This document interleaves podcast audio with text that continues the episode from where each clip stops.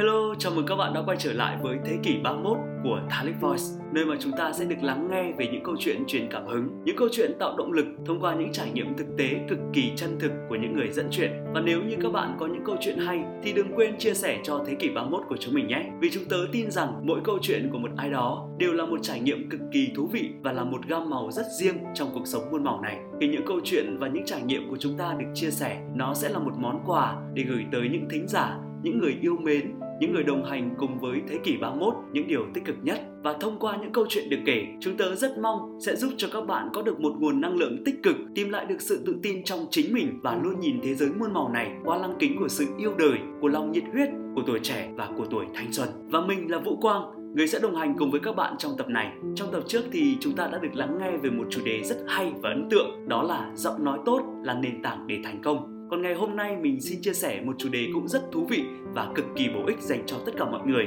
Đó là khi giao tiếp đừng chỉ đứng im và nói. Khi giao tiếp thì đa số chúng ta sẽ truyền đạt thông tin thông qua lời nói. Nhưng đôi khi lời nói thì không thể trình bày được hết ý nghĩa thông tin mình muốn truyền đạt, thậm chí là cả ngôn ngữ viết cũng vậy. Cho nên là ngôn ngữ cơ thể sẽ giúp con người có thể truyền đạt thông tin một cách đầy đủ, sinh động hơn qua cử chỉ, điệu bộ, ánh mắt này, nụ cười và thậm chí là còn qua từng cả nhịp thở, phong thái và cách di chuyển của mình nữa. Ngôn ngữ nói thì được sử dụng một cách hoàn toàn có ý thức, bởi vậy đôi khi lời nói được con người sử dụng để che giấu một vài thông tin quan trọng trong một số trường hợp hoặc là có ý định muốn đánh lạc hướng người khác. Tuy nhiên, những cử chỉ điệu bộ cơ thể hay còn gọi là ngôn ngữ cơ thể sẽ không bị kiểm soát bởi ý thức hoặc nếu có thì cũng rất ít bởi ngôn ngữ cơ thể là phản xạ rất tự nhiên, rất bản năng mà con người không thể hoặc rất ít khi tác động lên nó. Chính vì vậy mà chúng ta có thể đọc được suy nghĩ hoặc là trạng thái của người khác thông qua những ngôn ngữ không lời bởi nó phản ánh một cách hết sức chính xác về cảm xúc, suy nghĩ, sắc thái của người đó. Chỉ một vài biểu lộ ra bên ngoài nhưng có thể cung cấp thông tin chính xác và nhiều hơn khi được truyền tải bằng lời nói. Theo nhiều nghiên cứu về con người chỉ ra rằng thu nhận thông tin qua thính giác chỉ chiếm 12%, trong khi đó thì qua thị giác chiếm đến 75%, số phần trăm còn lại thông qua xúc giác. Như vậy muốn có một cuộc giao tiếp thành công và ấn tượng thì chúng ta không chỉ nên sử dụng lời nói để truyền đạt thông tin mà hãy vận dụng cả ngôn ngữ cơ thể và trong quá trình mình giao tiếp để mang lại sự thành công trong công việc và cuộc sống của mình nhé. Như mình đã chia sẻ ở bên trên thì con người thu nhận thông tin qua thị giác lên đến 75%. Chính vì vậy, chỉ cần một cái nhìn thoáng qua thôi chưa đến 3 giây, người khác có thể đưa ra cái đánh giá về bạn là tốt hay là không tốt ngay trong lần gặp mặt đầu tiên. Và trong khoảng thời gian ngắn như vậy, người đối diện sẽ đưa ra quan điểm dựa trên ngoại hình này, cách ăn mặc này, thái độ và đặc biệt là ngôn ngữ cơ thể của bạn. Và trong lần gặp mặt đầu tiên này, họ sẽ đánh giá và hình thành nên ấn tượng ban đầu về bạn. Ấn tượng ban đầu này gần như không thể thay đổi vì cuộc gặp gỡ đầu tiên vô cùng quan trọng và nó đặt nền móng cho cả mối quan hệ sau này. Bây giờ các bạn thử nhớ lại xem, lần đầu tiên bạn gặp một ai đó tại trường học này, công sở này hay là lần cuối bạn theo dõi một ai đó thuyết trình chẳng hạn. Ấn tượng đầu tiên của bạn về họ là gì? Bạn có thấy được sự tự tin của họ không? Bạn có muốn tiếp xúc với họ không? Và bạn có bị thuyết phục bởi họ không? Sẽ có hai khả năng như sau. Một, trường hợp đầu tiên, họ sải bước vào phòng với nét mặt niềm nở, bạn và họ chào nhau, cả hai bắt tay thật chặt. Trong suốt quá trình giao tiếp thì họ luôn duy trì giao tiếp bằng mắt, nét mặt và cử chỉ thoải mái, nhẹ nhàng, cởi mở. Khi nói thì họ có sử dụng thêm cử động tay chân và cách di chuyển rất nhịp nhàng, uyển chuyển khi nói để hỗ trợ và miêu tả thêm cho phần nội dung họ chia sẻ. Thứ hai là trường hợp còn lại, họ rụt rè đi vào, chào hỏi bạn nhưng lại không dám nhìn và giao tiếp bằng mắt bắt tay nhưng lại theo cách một cách rất là ủ rũ, hời hợt. Và trong lúc cả hai đang nói chuyện thì họ liên tục đảo mắt sang trái, sang phải, rồi lúc lên trên, lúc xuống dưới, không cố định gì cả. Nét mặt thì toát lên vẻ căng thẳng, lo âu.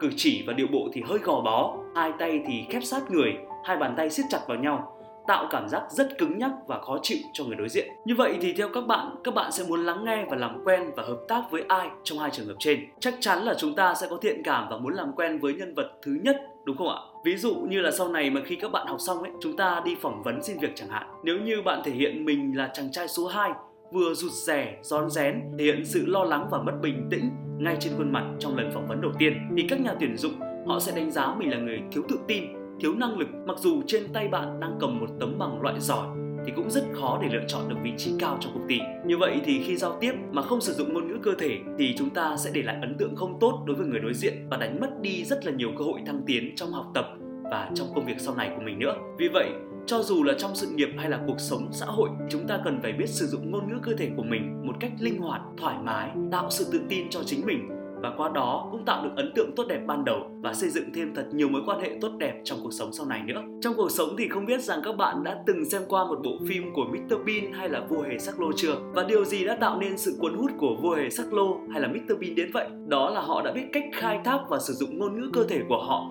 và trong cách diễn qua từng cử chỉ, điệu bộ như là ánh mắt này, nhíu mày này, nhăn chán hay là cái nhích mép rất rõ nét trên từng đường nét cơ thể. Mặc dù là họ chẳng cần bất cứ một lời thoại nào, nhưng tất cả cử chỉ và hành động của họ thì khán giả đều hiểu rất rõ và biết được hành động đó hài hước và mang lại tiếng cười qua từng chi tiết nào. Còn ở ngoài đời nếu như chúng ta biết cách sử dụng ngôn ngữ cơ thể và trong quá trình mình giao tiếp như là khi nói chuyện, khi thuyết trình hay là khi đàm phán chẳng hạn thì sẽ giúp người nghe tập trung hơn vào nội dung mình nói, tạo sự tin tưởng, thuyết phục hơn này, cũng như là bổ sung thông tin và minh họa cho ngôn ngữ của mình thêm sinh động và dễ hiểu hơn rất nhiều. Chính vì vậy, để đạt được hiệu quả và thành công trong giao tiếp thì chúng ta cần phải hiểu bốn nhóm ngôn ngữ hình thể sau đây. Thứ nhất, biểu cảm gương mặt bao gồm là nụ cười, ánh mắt này, nhíu mày, nhăn chán, vân vân. Gương mặt là bộ phận thể hiện cảm xúc rõ ràng nhất, chân thực nhất của người nói. Khi giao tiếp thì chúng ta cần thể hiện sự cởi mở, gương mặt tươi tắn, giao tiếp bằng mắt với người đối diện theo quy tắc 70 30. 70% thời lượng là mình nhìn vào họ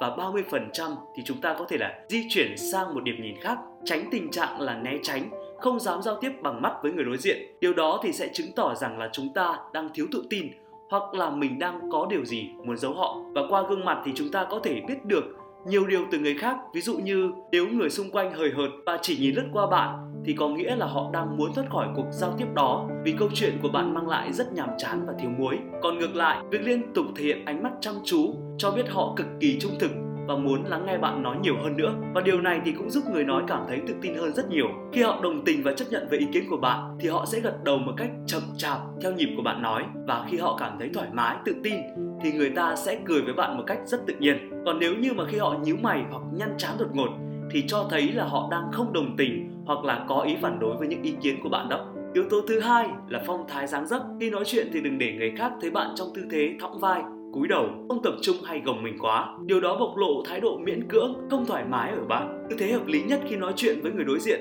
là đứng thẳng lưng, vai mở rộng, ánh mắt thì kiên định, di chuyển khoan thai, nhẹ nhàng trong phạm vi quan sát của người đối diện, tránh tình trạng vừa nói vừa đông đưa người, chuyển trọng lượng cơ thể liên tục từ chân này qua chân kia. Đây là một trong những cử chỉ cho thấy bạn đang mệt mỏi về thể chất và tinh thần. Người khác thì sẽ hiểu điều này và cho rằng bạn sẽ sẵn sàng bỏ cuộc giao tiếp này và nghĩ bạn đang sốt ruột về điều gì đó, muốn nói cho nhanh cho xong. Thứ ba, các hành động tay. Ngôn ngữ cử chỉ bằng tay là một trong cách giao tiếp phi ngôn ngữ linh hoạt nhất. Ông bà ta thường có câu rằng giàu hai con mắt, khó hai bàn tay. Từ đó có thể thấy được rằng là từ rất lâu rồi con người đã nhận định được rằng sự quan trọng của đôi mắt và hai bàn tay trong cuộc sống. Với nhiều người thì trong các buổi thuyết trình hay là giao tiếp với người khác, họ lại cảm thấy sự thừa thãi của hai bàn tay, không biết nên để ở đâu. Do đó, nếu muốn thu hút được sự chú ý của người nghe, chuyển động của tay của chúng ta phải càng linh hoạt và năng động. Nếu biết cách sử dụng tay này, bàn tay sẽ là một vũ khí cực kỳ lợi hại trong thuyết trình vì nó giúp bổ trợ cho lời nói rất nhiều. Ví dụ nhé, chúng ta sử dụng ngôn ngữ tay ở trong các trường hợp là để biểu thị con số này, liệt kê này về vấn đề tăng giảm cảm xúc, chia sẻ ý kiến hai chiều và kết nối người nghe, vân vân. Ngoài ra còn rất nhiều nữa. Hơn nữa thì khi bàn tay ta đưa ra trọng tâm cơ thể sẽ hướng về phía trước để bày tỏ sự thân thiện. Vậy thì sử dụng đôi tay như thế nào mới hiệu quả? Nguyên tắc trong quá trình giao tiếp và thuyết trình là tay để trong khoảng từ thắt lưng trở lên và tay không cao quá chán, tay ngang trong phạm vi một sải tay, trừ một số trường hợp đặc biệt, sự tăng trưởng hay là miêu tả đường bay chẳng hạn. Nếu như tay vung cao quá thì sẽ che mất mặt,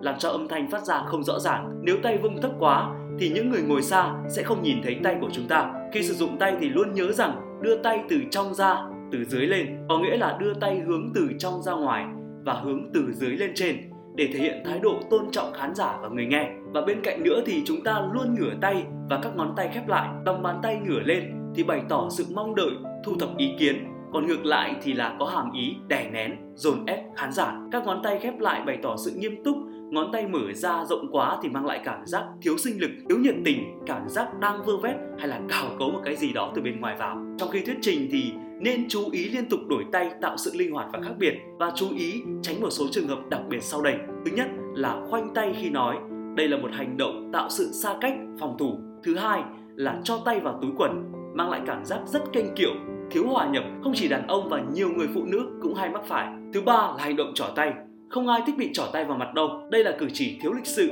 không tôn trọng người khác. Vì vậy khi thuyết trình, chúng ta không nên chỉ tay vào bất cứ một ai cả. Và yếu tố thứ tư là nhịp thở. Nhịp thở là thứ vô hình nhưng người nghe lại có thể cảm nhận được một cách rất rõ ràng nhé. Nếu như trong quá trình giao tiếp chúng ta để lộ rõ nhịp thở khi lấy hơi như thế này chẳng hạn thì trong quá trình mình nói chuyện với mọi người, người khác cũng cảm nhận được mình đang hồi hộp và lo lắng đúng không ạ? Chính vì vậy mà chúng ta cần phải biết điều tiết hơi thở của mình một cách nhẹ nhàng và tránh tạo ra tạp âm quá lớn mọi người nhé. Và bên cạnh đó thì còn rất nhiều cách khác có thể giúp chúng ta sử dụng được ngôn ngữ cơ thể của mình linh hoạt hơn, hiệu quả hơn và trong cách giao tiếp hàng ngày. Và hy vọng rằng với những gì mình chia sẻ ngày hôm nay sẽ giúp cho các bạn có một vài bí quyết nho nhỏ để luyện tập và áp dụng ngôn ngữ hình thể của mình trong quá trình giao tiếp. Và để làm chủ được kỹ năng sử dụng ngôn ngữ hình thể này thì không phải là ngày một ngày hai mà chúng ta cần phải có thời gian, cần có một môi trường luyện tập nghiêm túc cũng như là có một lộ trình rõ ràng, cụ thể và cả sự chỉ dẫn thêm nữa. Và nếu như mọi người cảm thấy khó khăn trong quá trình luyện tập thì mọi người có thể ghé thăm ngôi nhà chung của chúng mình, đó là Thalic Voice, nơi mà có rất nhiều thành viên đang cùng chúng mình chinh phục niềm đam mê về làm chủ giọng nói và kỹ năng giao tiếp. Hiện tại Thalic Voice đang có rất nhiều khóa học cho các bạn lựa chọn như là lớp level 1 luyện giọng nói chuẩn dành cho những ai đang bị mắc lỗi phát âm địa phương như là bẹt nguyên âm a, o, ơ, e, e, i và u rồi sai dấu, sai phụ âm và ngọng ln, nói lắp, nói nhịu, vân vân. Nếu như mọi người đã tự tin về giọng nói của mình rồi thì chúng ta có thể tham khảo lớp level 2, giọng nói nâng cao và ứng dụng vào giao tiếp sẽ dành cho những ai muốn nâng cao về kỹ năng thuyết trình, đàm phán, làm chủ kỹ năng sử dụng ngôn ngữ hình thể cũng như là làm chủ tốc độ nói, biết sử dụng cao độ, trường độ, tạo sự cuốn hút và giúp người nghe dễ dàng nắm bắt thông tin hơn. Bên cạnh đó thì bên mình có lớp Gen Z toàn năng dành cho các bạn trẻ hay là lớp sửa phát âm luyện nói tự tin trước đám đông dành cho các bạn nhí để biết thêm chi tiết và những thông tin liên quan về các khóa học và kênh podcast này. Các bạn hãy follow các nền tảng mạng xã hội của Thalic Voice nhé. Hy vọng rằng những giọng nói truyền cảm hứng đến từ Thalic Voice có thể khơi dậy nguồn cảm hứng và năng lượng tích cực bên trong mỗi chúng ta.